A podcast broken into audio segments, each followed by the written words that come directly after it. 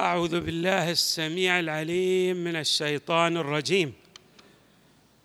بسم الله الرحمن الرحيم والحمد لله رب العالمين. والصلاة والسلام على أشرف الخلق سيدنا ونبينا محمد وآله أجمعين الطيبين الطاهرين. روي عن رسول الله صلى الله عليه وآله أنه قال عن إمامنا الحسن عليه السلام الحسن سيد شباب أهل الجنة وهو حجة الله على الأمة ومن تبعه فإنه مني ومن عصاه فليس مني. رويت رويت روايات متعددة وكثيرة في الإمام الحسن عليه السلام. بعضها مشتركة أي يدخل في ضمن ما روي عن أهل البيت بشكل عام. وبعضها بنحو خاص مع أخيه الحسين عليه السلام. كهذه الرواية الحسن والحسين سيدا شباب أهل الجنة. والبعض الآخر بنحو مخصوص كهذه الرواية التي يبين فيها المصطفى صلى الله عليه وآله أن الحسن هو حجة الله على الخلق وهو سيد شباب أهل الجنة وأن من اتبع الحسن فهو مع رسول الله صلى الله عليه وآله. ومن فارق الحسن فليس من رسول الله في شيء. الروايات تفصح عن مقامات متعددة لإمامنا الحسن. من أهم تلكم المقامات مقام الطاعة المطلقة للإمام الحسن عليه السلام والإمامة. والحسن عليه السلام هو حجة الله على الخلق كبقية الأئمة من أهل البيت عليهم السلام.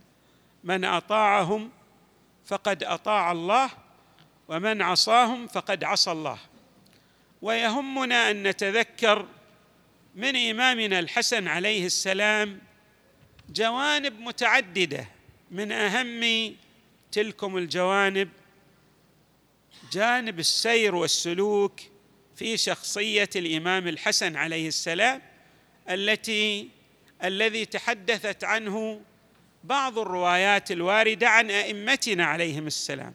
الأئمة ذكروا جانب السير والسلوك في شخصية الإمام الحسن عليه السلام وهو ما نعبر عنه بالجانب العرفاني التقوائي الذي يدلل على الربط الوثيق مع الله تبارك وتعالى.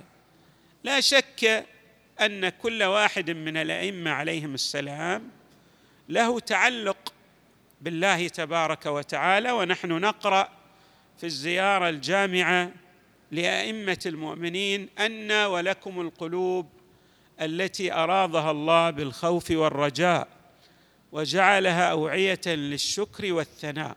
قلوب الأئمة متعلقة بالله تبارك وتعالى ولكن نريد أن نتعلم هذا الدرس العرفاني والأخلاقي من إمامنا الحسن عليه السلام.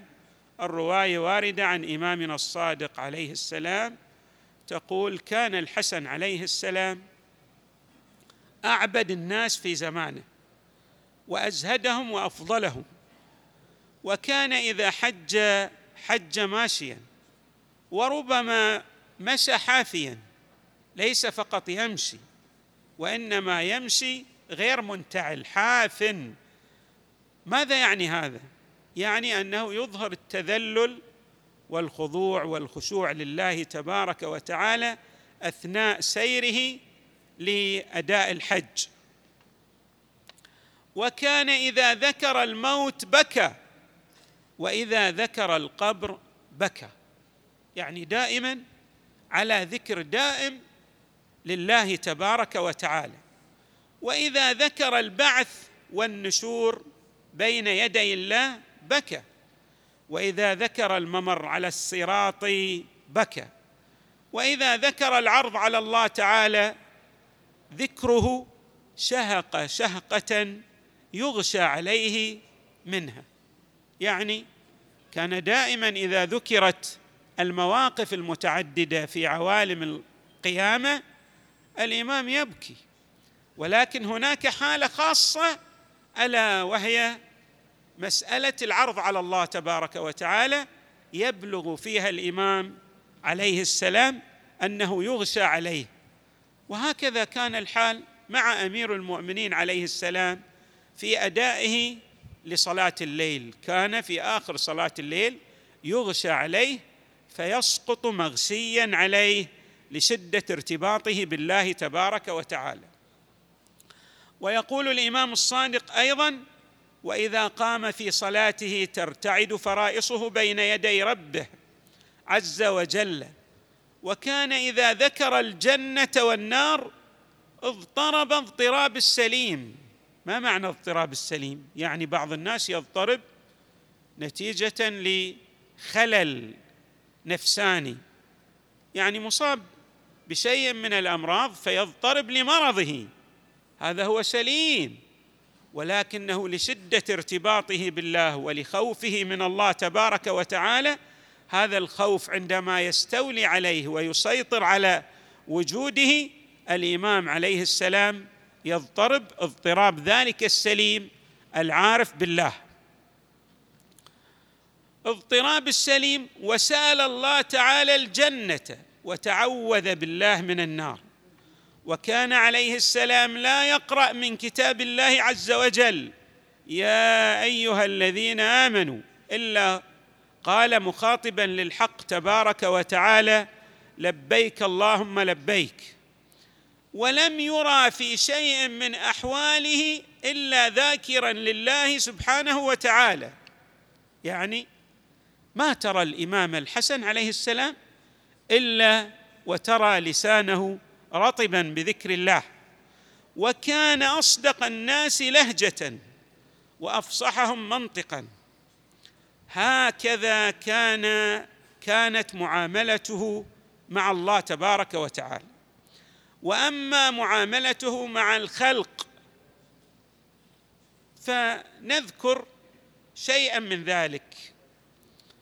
كان الإمام عليه السلام مارا على بعض البساتين في المدينة فراى عبدا ياكل رغيفا ويطعم الكلب لقمه بمعنى يساطر الكلب في طعامه. فقال له الحسن عليه السلام انت تاكل نصف الطعام وتعطي الكلب نصفه وانت بالتالي عبد يعني. كما نعبر في العصر الحديث من ذوي الدخل المحدود يعني ليس هو من ذوي الإمكانيات الاقتصادية الكبيرة. فهذا العبد قال للامام الحسن عليه السلام قال له وما يحملك على ذلك؟ لماذا تساطره ولا تغابنه؟ يعني لا تأخذ الزيادة أنت. فقال استحت عيناي من عينيه أن أغابنه. أنا عندما أنظر إلى الكلب وليس له طعام. بالتالي أنا أيضا عندي رقه على هذا الحيوان ولعل الكلب يعني يحرسه أو يخدمه في ذلك البستان.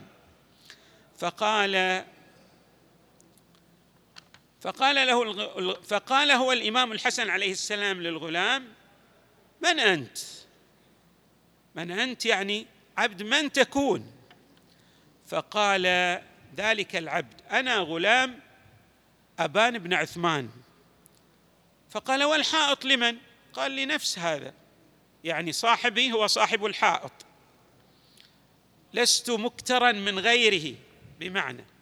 فقال له الحسن عليه السلام أقسمت عليك لا برحت من مكانك حتى أعود إليك. فالإمام الحسن ذهب واشترى ذلك البستان من أبان بن عثمان واشترى أيضا ماذا؟ اشترى العبد اشترى البستان واشترى العبد. رجع قافلا إلى العبد فخاطب ذلك العبد قائلا له نعم يا غلام قد اشتريتك من مولاك. فقام ذلك العبد قائما بين يدي الإمام الحسن فقال السمع والطاعة لله ولرسوله ولك يا مولاي يعني أصبحت عبدا لك. ثم قال الإمام الحسن وقد اشتريت الحاط أيضا اشتريت البستان وأنت حر لوجه الله تعالى والحائط هبة مني إليك. فقال الغلام يا مولاي قد وهبت الحائط للذي وهبتني له. انظروا هذا الكرم من الإمام عليه السلام وكيف أيضا أثر هذا الكرم أو انعكس على العبد. العبد تكهرب بشخصية الإمام الحسن بحيث وهب البستان لله تبارك وتعالى. هذه الأخلاق التي تجسدت في إمامنا الحسن عليه السلام هي نبراس يضيء ليس لأمتنا الإسلامية فحسب وإنما لعوالم الإنسانية جمعاء. نسأل الله تبارك وتعالى أن يجعلنا مع إمامنا الحسن عليه السلام ومع أخيه الحسين ومع الذرية الطيبة في الدنيا والآخرة وصلى الله وسلم وزاد وبارك على سيدنا ونبينا محمد وآله أجمعين الطيبين الطاهرين.